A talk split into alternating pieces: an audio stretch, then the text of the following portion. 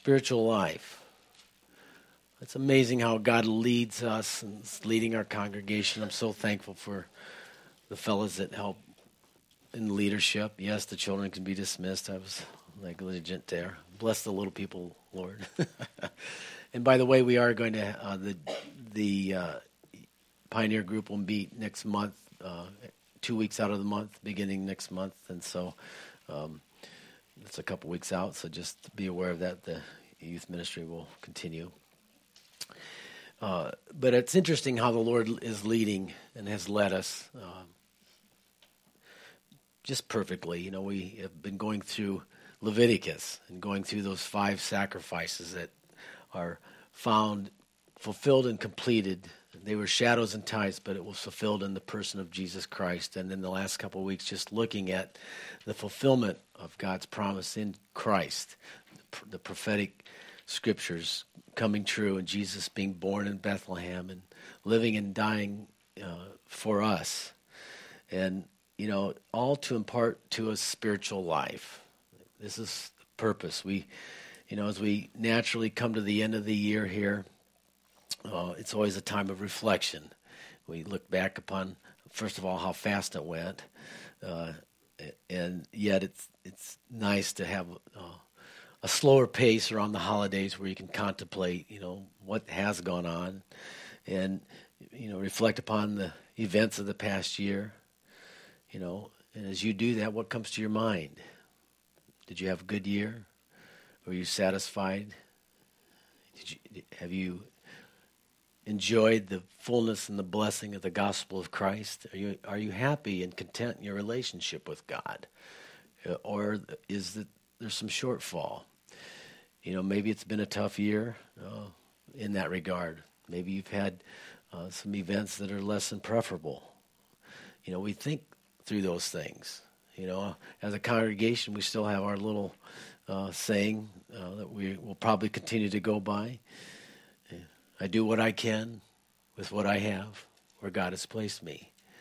Now, as you think about this past year, have you done what you can with what you have where God has placed you? And of course, there's always room for improvement and may God help us to do so. If it's good on a personal level, it can be good on a church level. If it's not good on a personal level, it'll never work on a church level. What is the church? It's just a group of people coming together that love God. And God is working in their lives out His will and a purpose that can be done through a greater number of people than it can be done individually. And so, this is the purpose of the church to glorify God in our good work. So, may we pray to those ends that we walk in what God has called us to do as a church. And so this morning, I hope this message in Romans 8 will create faith and hope in your heart. And I think that's the purpose of ministry of the word is to edify, to exhort, and to comfort the believers week in and week out.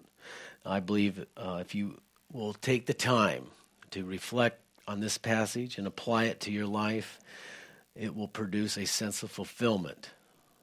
It'll make your walk with God a joy. To walk with God should be the greatest joy in your life. Nothing else can surpass that kind of joy. And it doesn't really matter whether or not you've had a good year, a productive year, or whether you, your year's been filled with setbacks. You can still have joy in the Spirit. You can still have a fulfilling walk with God. It's not predicated upon any of those things that are temporal. It's this eternal life that we have and experience with God. And so I believe if we understand the truths that we're going to cover this morning and we uh, seek to apply them, we can enter into a deeper and closer walk with God. That's our intention, that's our goal uh, as Christians. The whole idea of a Christian life is to experience new life in Christ, spiritual life. You know, some of us start out, you know, just uh, really on fire and just really growing in leaps and bounds in, in, our spiritual growth. And then we sort of taper off and we find out, oh, we've got this dead man we're dragging around, this fallen nature. And we sort of have to figure out how to handle all these things that are new to us.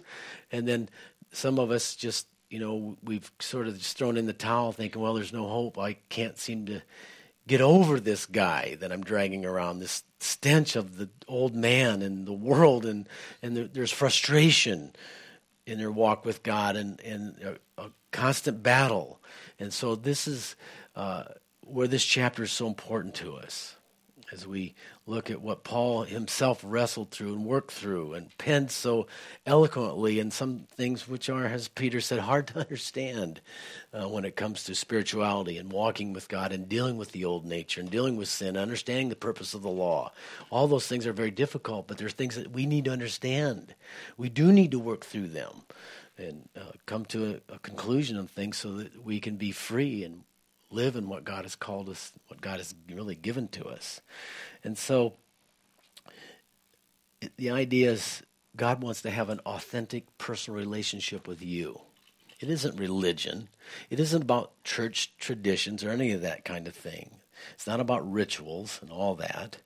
It's what God has done for you and for me, for the whole world, for every generation in the person of Jesus Christ, in his death on the cross and his resurrection from the dead to authenticate and vindicate exactly the message he preached, the gospel message, and the truths that he taught us about our Father in heaven.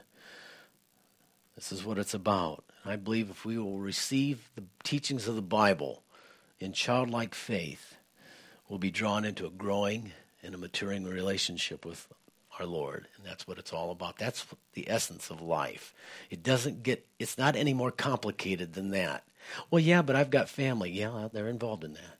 I've got dreams and hopes. Yeah, that's all part of that. God is part of that. God wrote a lot of those things in your heart. But He's the only one that can fulfill those that destiny that He's written in your heart. So that's what it's all about, that living relationship with the Lord Jesus. In regards to childlike faith, Jesus said in John five twenty four, Most assuredly I say to you that he that hears my word and believes him that sent me has life eternal and does not come into judgment, but is passed out of death into life.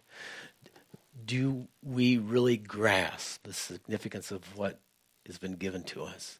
We're not dead anymore. We're not going to die. We are alive forevermore because of what Jesus Christ has done for us. You know, as we come to understand the Lord and as we figure out his ways and his purposes, we find it really a lot easier to submit. We learn that, you know, Father knows best, and we just sort of surrender. We, we figure it out after a while. Even when life experiences are less than preferable, we know that He's in control, and we know that He's going to use these trials and tribulations that we experience for some purpose in our lives and, and maybe in the lives of others. But we never doubt that God's word is true God would never lie to us. God would never deceive us. He's not that way. He cannot do that. And actually, it's the opposite. As we walk with Him, God will show us things to come. He shows us things that are coming. Sometimes we don't really perceive Him telling us things that are going to come, but He does. And then when it does happen, our faith is strengthened. This is uh, John 13 19 and 20. He says, I tell you beforehand, though, so that when it does come to pass, you may believe. And that's so important because all of what I'm talking about all falls to the ground if one does not exercise faith. You must believe that God is, that He is a keeper and a fulfiller of His word, not only in your life, but in His plans and purposes. God always keeps His word. And so as we come here to chapter 8, I'd like you to stand. I'm going to read the first 17 verses and reflect upon them uh, as we work our way through it. Romans chapter 8, beginning at verse 1. There is therefore now no condemnation to those who are in Christ Jesus, who do not walk according to the flesh, but according to the Spirit. For the law of the Spirit of life in Christ Jesus has made us free from the law of sin and death. For what the law could not do, in that it was weak through the flesh, God did by sending his own Son in the likeness of sinful flesh. And on account of sin, he condemned sin in the flesh, that the righteous requirement of the law might be fulfilled in us who do not walk according to the flesh, but according to the Spirit. For those who live according to the flesh set their minds on things of the flesh, but those who live according to the Spirit, the things of the Spirit.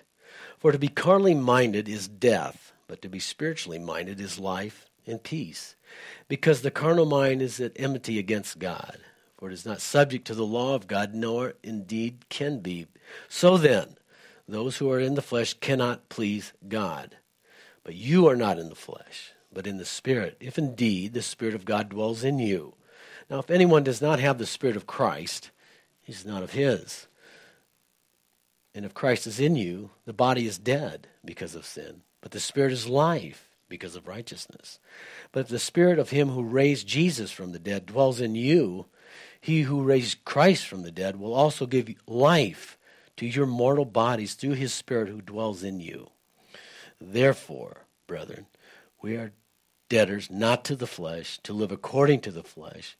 For if you live according to the flesh, you will die. But if you live by the Spirit, you put to death the deeds of the body, you will live. For as many as are led by the Spirit of God, these are the sons of God. For you did not receive the spirit of bondage, again to fear, but you received the spirit of adoption by whom we cry out, Abba, Father. The Spirit Himself bears witness with our spirit that we are the children of God. And if children, then heirs. And if heirs of God and joint heirs with Christ, if indeed we suffer with Him, we shall also be glorified together. Amen. You may be seated. So, so as I said, Paul, the Hebrew of Hebrews, understanding the Old Testament perfectly, has a Pharisee, has a one who was an adamant keeper of the law. He understood the sacrifices and the purposes behind them, and now he's sort of bringing all those things and the finished work of Christ to bear upon Christian living. And this is what we desperately need in the church today. People do not need to be preached at, yelled at, or screamed at. You know, you got saved last week. You don't need to get saved again this week. It's learning how to walk with God, learning how to take what is written in the scriptures and, and yield your life to God and allow the Holy Spirit to apply those truths and bring transformation as you worship God. Worship is what is the catalyst that brings about transformation in our lives. We become like whatever we worship. So if we worship the true and living God, we're going to become like Him, true and good in all ways. And so Paul here in chapter 8 is coming to the conclusions on matters that he's mentioned in the previous chapters. And of course, anytime you see the word therefore, you need to ask yourself, why is that therefore there for? I mean, wh- what is going on? He's drawing conclusions. He's said something prior to what he's about to say. Because of that, now this. And so it's important we have these little markers along the way that we pay attention to. And what he's doing here in chapter 8 is he's drawing a contrast uh, between per, the life of a person who's dominated by the flesh. Now, flesh in the context here is referring to fallen nature. Uh, we all have a human nature that it's fallen, a nature that is enmity, enmity with God. It doesn't want God. It doesn't care about God. It wants nothing to do with God. That's our fallen nature. That's why, uh, you know, it's like your little children don't want to come when they get caught with the hand in the cookie jar, want to admit and confess and deal with any of that. It's like there's an, there's enmity there. You've you've been caught. You know that that's what we war with uh, all life long. Uh, is that fallen nature, the flesh. But he's drawing uh, a contrast between the fallen human nature and the person who is now under the control of the Holy Spirit. And that happened uh, and resulted from the person who asked Jesus Christ to be their Savior and asked God to forgive them and asked God to come into their life and to be uh, experience new life. Uh, that person sort of, as, as we would say, re- responded to the Spirit's nudge let me in. Let me help you. Let me forgive you. You know, and, we, and you respond to the conviction that came upon your soul, and, and you allowed your spirit to be made alive. You were born again by the Spirit of God. So I think, you know, because that therefore is there, uh, let's reflect just slightly a little bit on some of the concepts uh, that Paul uh, is bringing to bear here on grace, uh, Romans 6 through 8 in particular. And so, uh, this whole idea of grace, I think grace is understood by many. They, it's easily defined getting what you don't deserve. Unmerited favor, yes, it's all of that. So we can define the word, but it's best uh, when it's experienced. And uh, grace is something that's contrary to human nature. We don't get it because we live in a world where we need to earn everything. We need to des- we feel as though we need to deserve whatever we get from God. But it doesn't work like that in the kingdom of God. Everything in the kingdom of God is on the basis of mercy and grace. That's just the way it is. We can't earn it. We can't make God bless us. It's just freely given in the person of Christ. And so, but there's a couple things that we need to really understand if we're to experience this abounding grace. And one of them, as Paul talks about here in those chapters 6 7, is we're not to continue to live after the sin nature. You will not experience, I will not experience grace, the grace of God, if I continue to live after the fallen nature. It, you just can't. They're not compatible. And then, secondly, um, sort of related to that, but uh, we can't continue to practice sin simply because we're not under the law. Because what Jesus did on the cross, he fulfilled every requirement that was required in the law before God. That, we'll talk about in a little bit here, is justification. Whatever the law required was given to us in the person of Christ. He's fully justified us by our faith in him before God our, our Father. And simply because we're no longer under that written law, we can't just say, well, we can live any way we want. We're not called to lawlessness at all, even though we're not under the law of Moses anymore. And so those are important concepts to grasp because a lot of people measure their spirituality by obeying the law.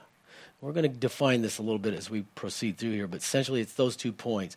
You can't continue to live after the sin nature, and you can't practice sin just because we're not under the law. You need to get those things firmly planted in your heart so you understand how to relate and how you can relate to this abounding grace that God gives us. We need to realize that this abounding grace has truly been provided in Jesus Christ. How do you experience it? One, by having a servant hearted spirit, a willingness to serve others, a willingness to become like our Savior. Jesus said, The Son of Man did not come to be served, but to serve, and to give his life a ransom for many.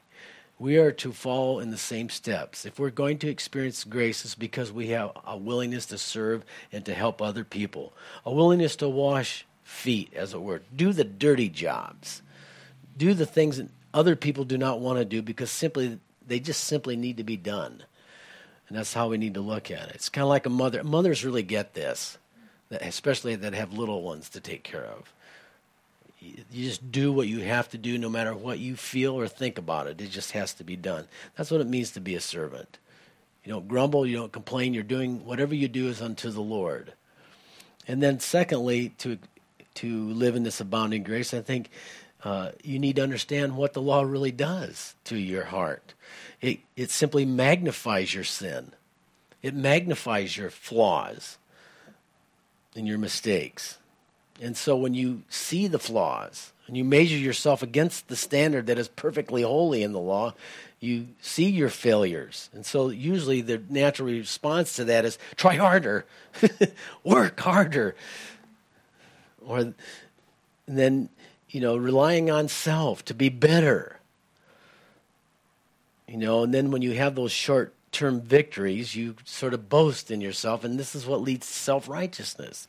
Because the law just becomes a way of measuring yourself, your spirituality, and that is a mistake. How can we measure ourselves? Paul said, I don't even judge myself. You know, we, we because there's this constant growth that is taking place in us as we walk with God. And so and, and to sort of sum up the first few chapters there, Paul breaks our salvation into three phases, and it appears to me that salvation is sort of in three phases for us.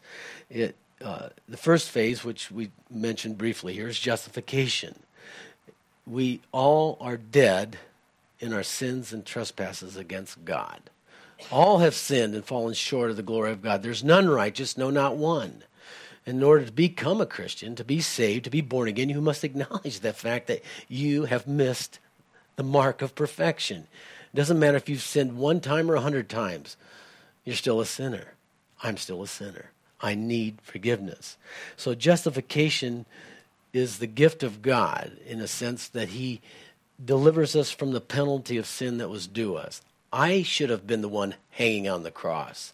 I should be the one going to hell and paying the debt of sin that I owe God. Because the Bible says the soul that sins shall die. I'm in debt to God for my sin. But Jesus took those. He took those upon himself. He who knew no sin became sin that we might become the righteousness of God. So in justification what happens is I because I believe on the Lord Jesus Christ, I'm given a gift. Now a gift is not something you work for. It's not something you try to be good enough to earn or be to receive. It's just it is simply that. It's like your Christmas gifts from your relatives this past week. You didn't earn any of those gifts. They were given to you because someone loves you and cares about you. And so God loves you. God cares about you. And so he offered this gift of righteousness in the person of Christ because Jesus did what we could not do. He kept the law perfectly. He fulfilled all the requirements that God required in his life and death upon the cross. He paid the penalty of the sin that was due us. Aren't you glad that you've been justified by Jesus? Aren't you glad that you've received that wonderful gift? And if you haven't received that gift, it's yours for the asking. That's how you get it. That's how you receive it. That's how you receive anything from heaven. A man can receive nothing except it be given from above. And he can receive nothing from heaven unless he asks for it. That's what prayer is.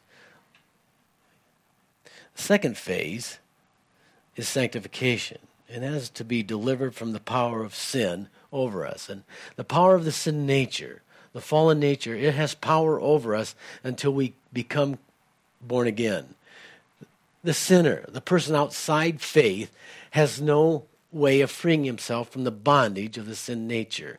He is a captive. He is under the rule and control of Satan, whether he wants to acknowledge it or not. All souls that are lost belong to him. Our original, our first parents made a choice. They chose to serve Satan and rebel against God. And so Satan became Lord of the earth, so to speak. And all the souls that sinned came under his dominion and control. They are the children of darkness, which we all were at one time. But when we confess Christ, we were translated out of the kingdom of darkness into the kingdom of light. And that darkness has no control, no hold on us anymore because of the Son of God. We have been delivered from the power of the sin nature and the power of sin over us. This is where we live. After we're born again, after we've received the gift of justification, we now live in this second phase from till we get to heaven until we die, this phase of sanctification. And then the last phase is what we're all looking forward to, frankly, and that's glorification. Well, we'll talk about that later on in this chapter, which we won't get to this morning. So we have God's covered us in our salvation, past, present, and future. In the past, I received Christ. I was justified. Now, I love that word. And you can break it down if you want to remember what it really means. It's just as if I'd never sinned. Justified. It's a legal term, uh, you know, and it conveys the idea that I should be prosecuted for these crimes. But now, because of the work of Christ, God views my life, your life is viewed by God just as if you'd never sinned. That is an incredible thing. He sees your soul, your spirit, through the blood offering of Jesus Christ. That's something that the, the sacrifice in the Old Testament could never do. They only merely covered it, but Jesus takes that completely away, so God sees us totally acceptable in His sight. That isn't a marvelous thing because we're going to talk about condemnation this morning, and and we need to be free from that. And so, justification, a wonderful thing, and then past, taken care of. The present, sanctification. Now, this is where I believe the church falls down, and the believers, by and large, miss it. Is not a good understanding of the work of sanctification. many people there is don't get me wrong there is a sanctification aspect that comes with just being justified. And positionally we are in christ. So we are set apart from the world. There is a, a holiness that is there because christ is in us. But this is a, a deeper work within the new man that takes place uh, day to day sanctification it sounds like a big theological word that uh, sort of involves un, unachievable goals. no, it's it's not that at all. It's just God simply setting us apart day by day, more and more, and it's the idea of being transformed, being changed. See, the law could not aid us. We'll talk about this a little in the future here in a minute, but the law could not aid us in helping us to overcome sin in any way. But now, through sanctification in the work of the Holy Spirit, we have power to overcome the sin nature. I believe that sanctification is a progressive work uh, uh, that takes uh, uh, of growth that takes place in the inner man. It's not automatic. You know, like when you're born physically, you know, you're a baby and you eventually become a toddler and then young child and then into adulthood. You know, you really don't have any control. That's sort of set in your pituitary and gland, and, and you know you're off to the races, and it's sort of automatic in that regard. Not so when it comes to spiritual things. Critical sanctification, so to speak, you have to really want this. You have to pursue it, and this is, I believe, something uh, why I preach devotions hard spend time with God. Allow His Spirit to speak to you, minister to you. This is part of, of seeking this sanctification in my life.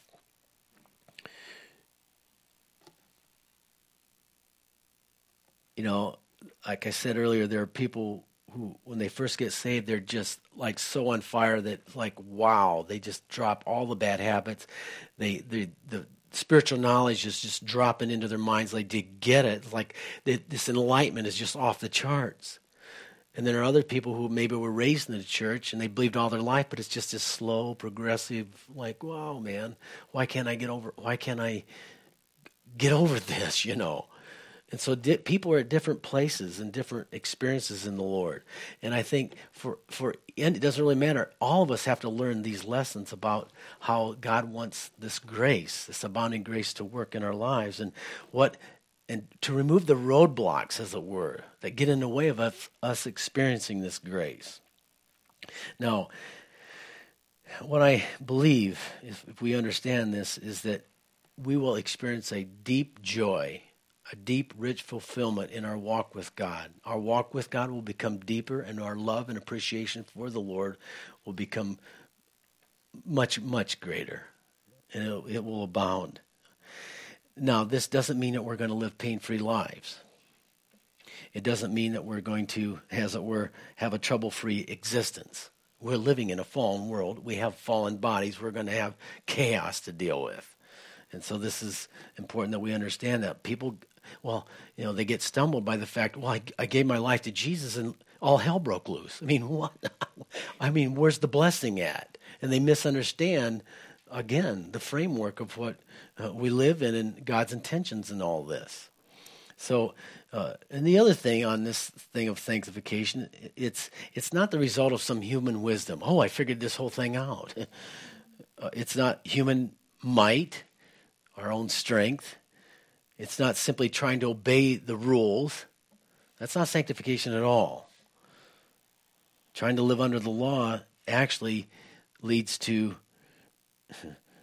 a life of condemnation because I can't keep the law perfectly.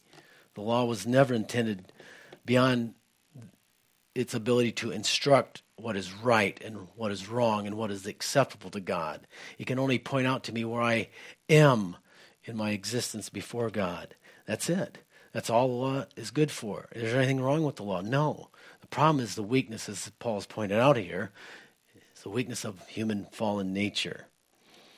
If I, you know, it's funny, if I go by the law, if I obey it, I feel really good about myself.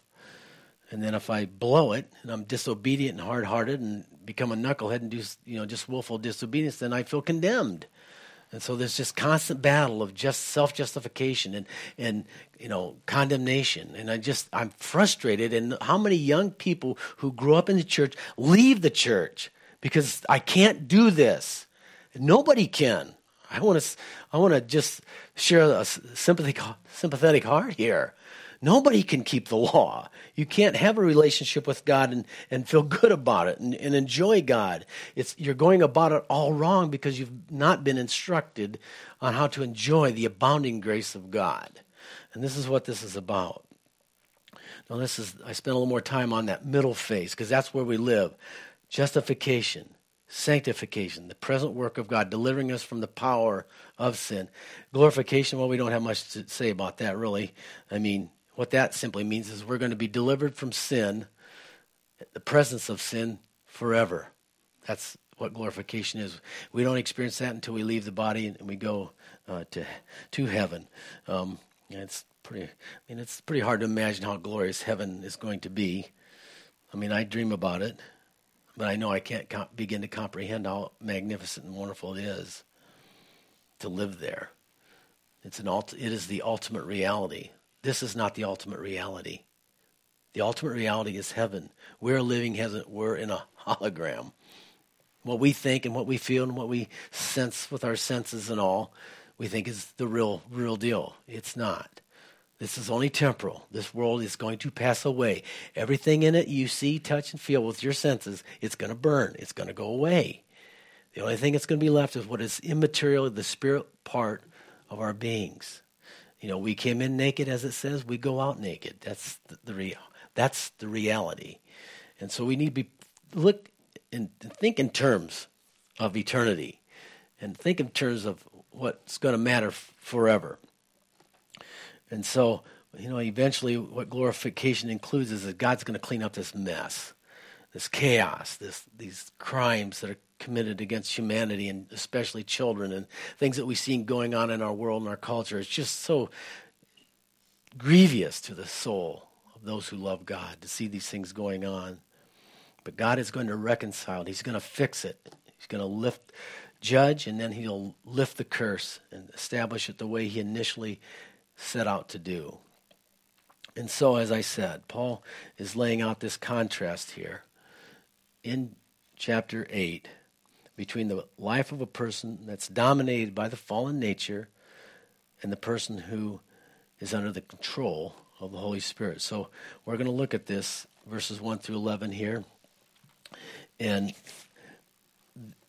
the flesh, verses 1 through 11. Now, to me, it appears there's only uh, the only difference between a carnal Christian and the person who is a spiritual Christian is how that person is relating to the fallen nature.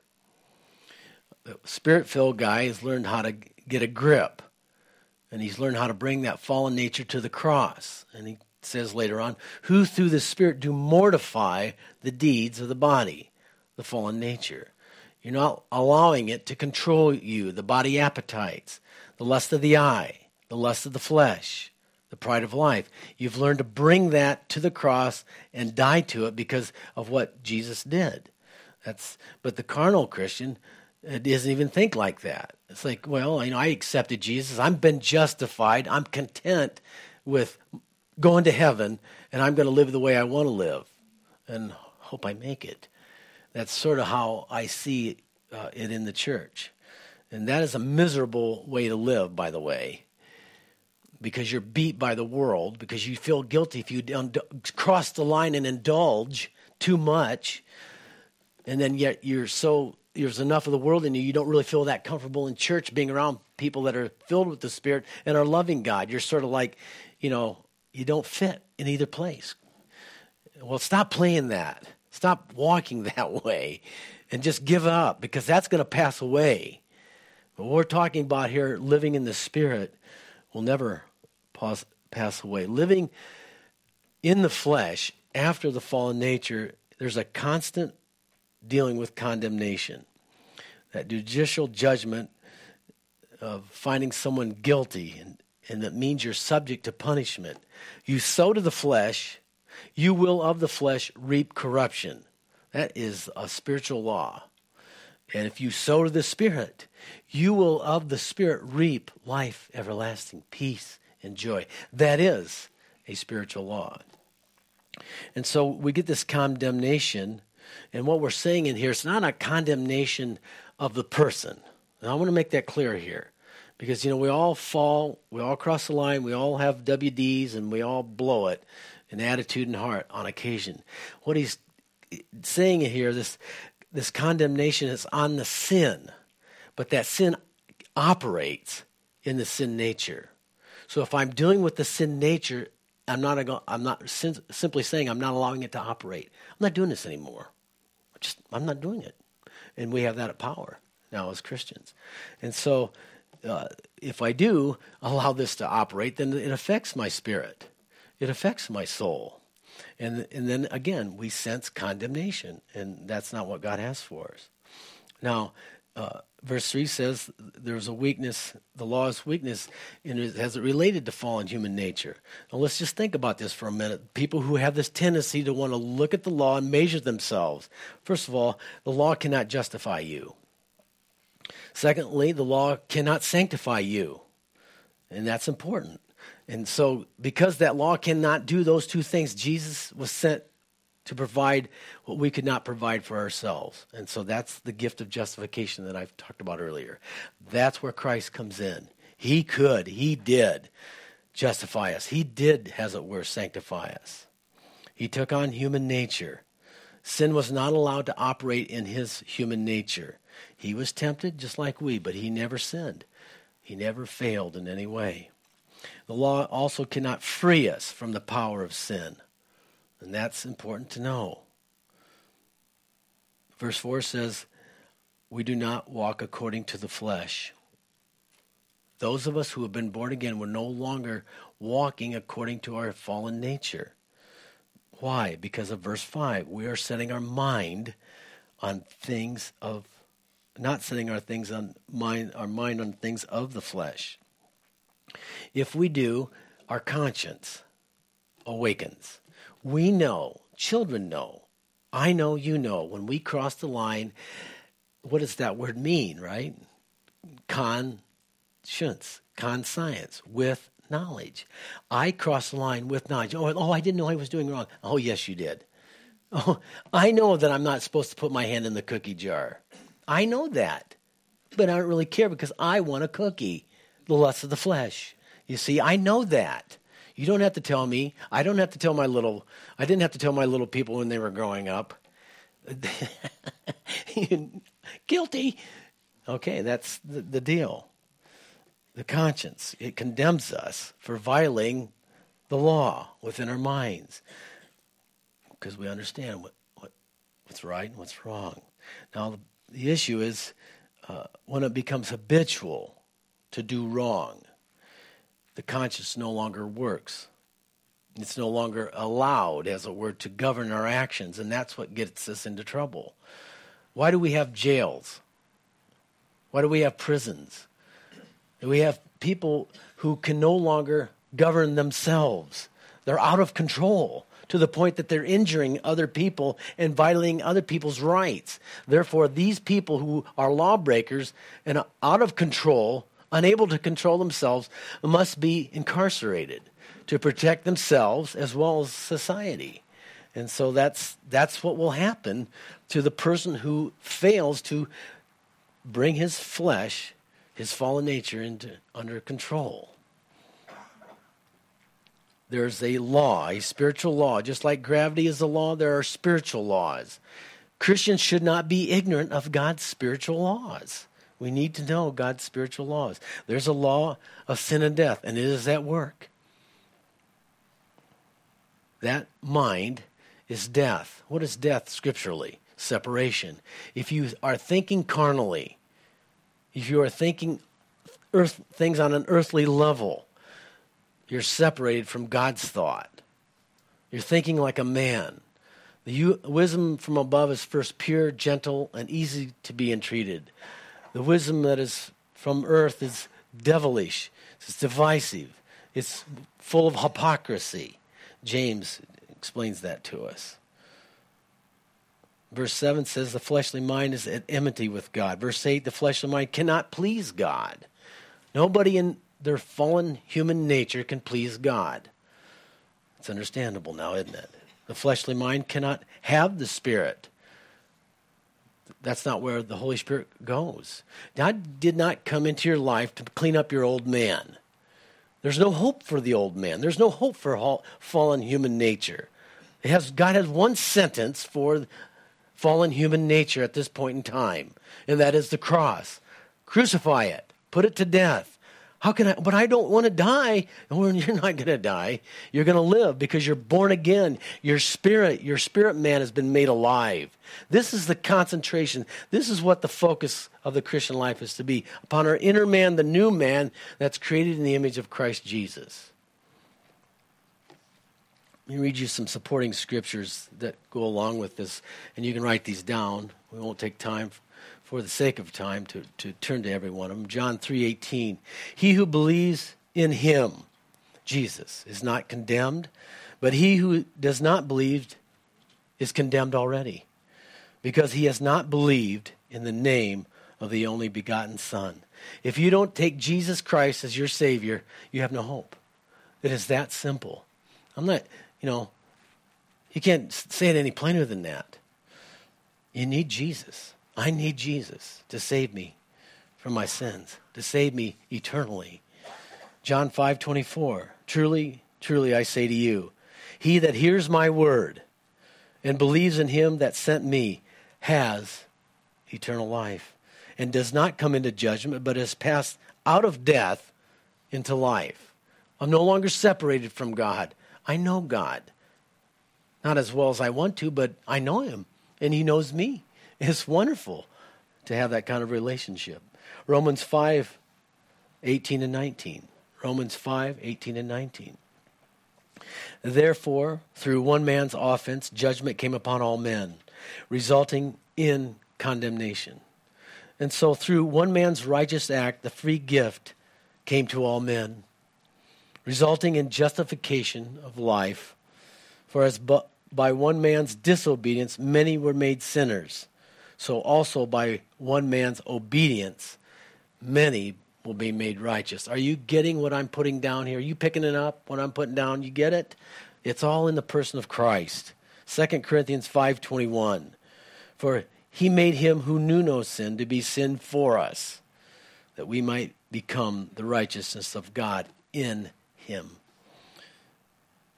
So, what's being communicated here in these verses is more, more than just a, a legal proceeding.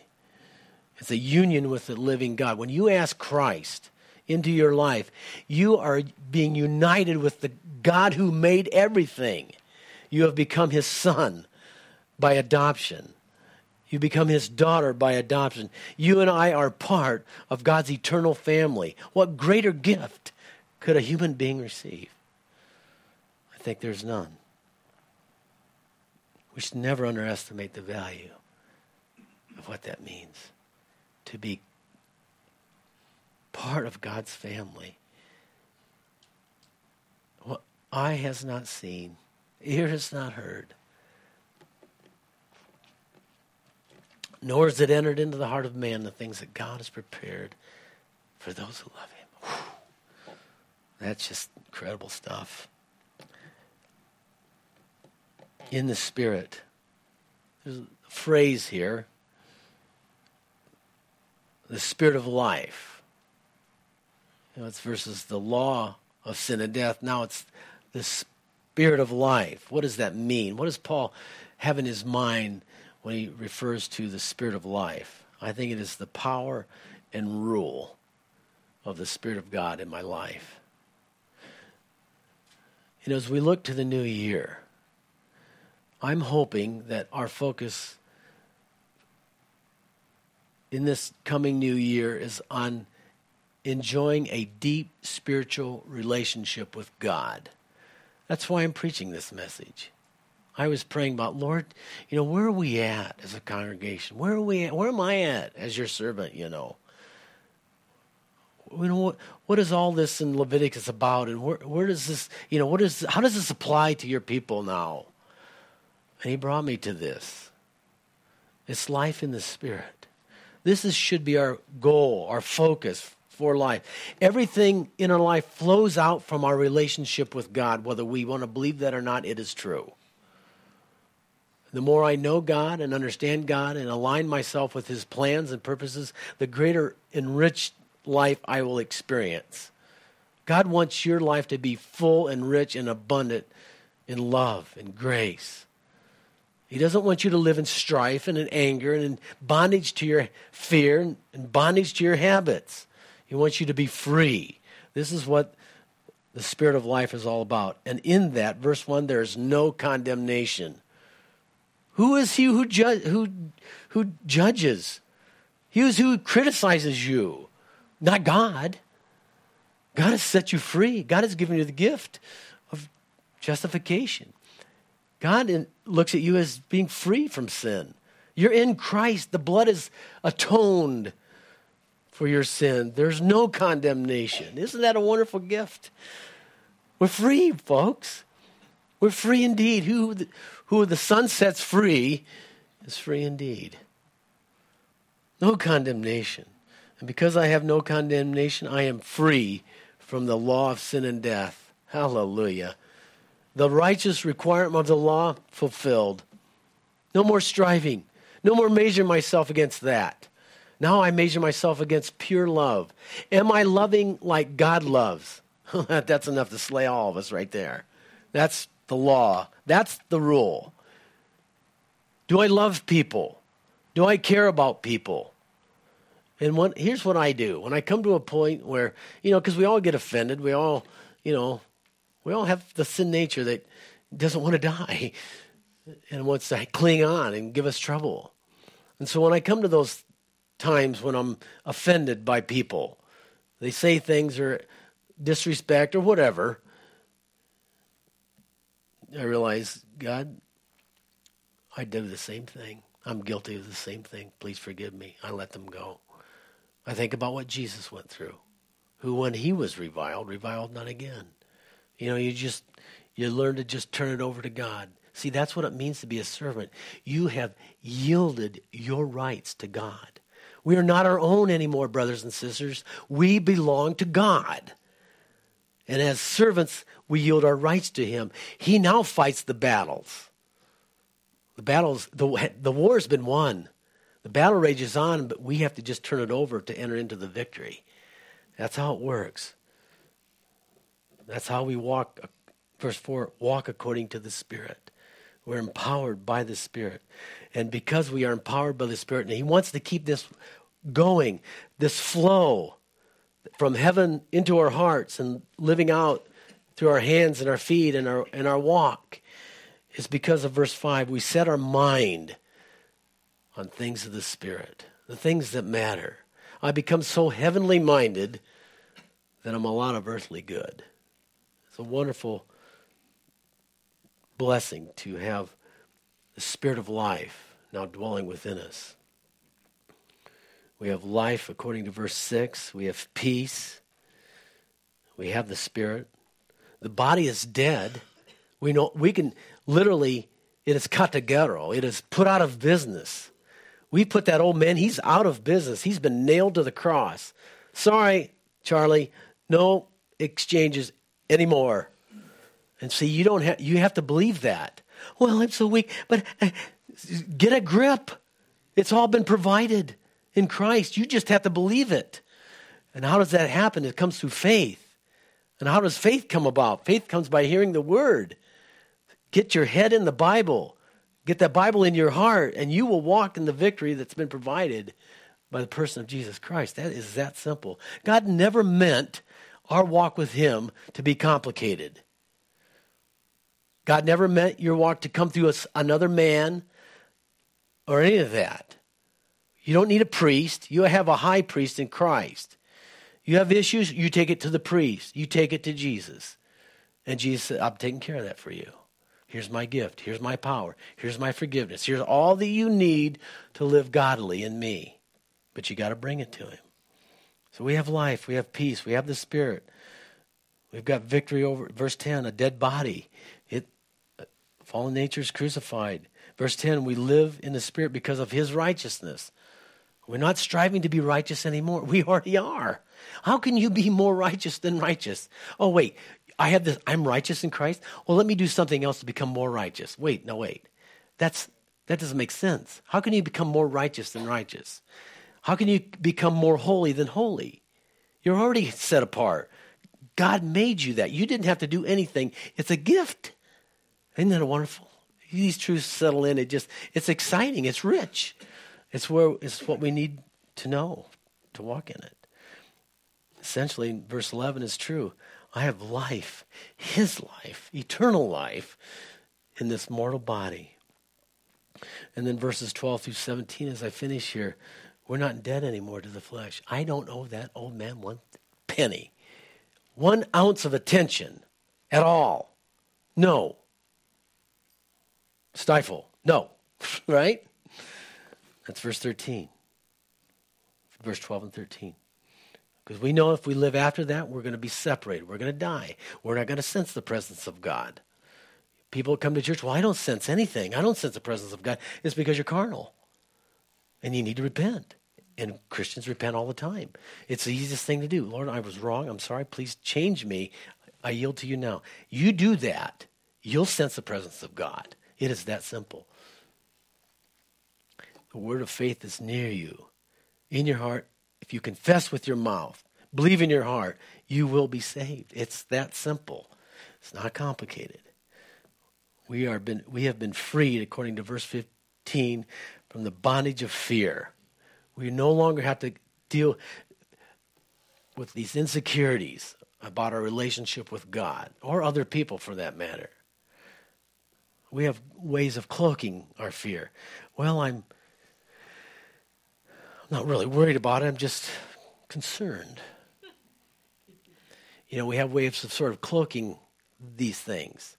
Let's just tell it like it is. Man, I'm I don't know what's going to happen there. It's sort of freaking me out to think about the options here. And please help God. You know, it's better to be that way than to, you know, to deny what you really sense. Because look, who knows what's going to happen tomorrow?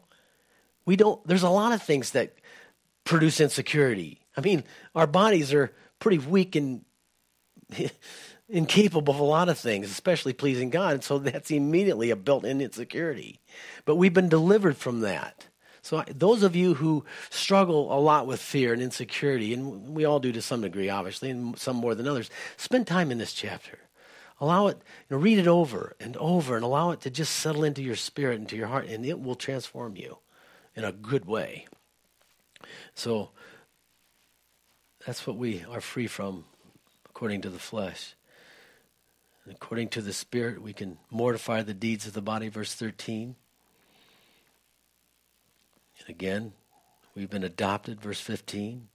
Our spirits cry out. That's what we were doing this morning during worship. Our spirits were crying out, Father, Father. Just beautiful, intimate relationship. Those of you who've had good earthly fathers, you love them. You just love them. You can't express it. Those of you, maybe you've had a, you've had, you've, you know, been bereft of that. You never, it's never happened. It's okay. But there's somebody that you really love, it's beyond that.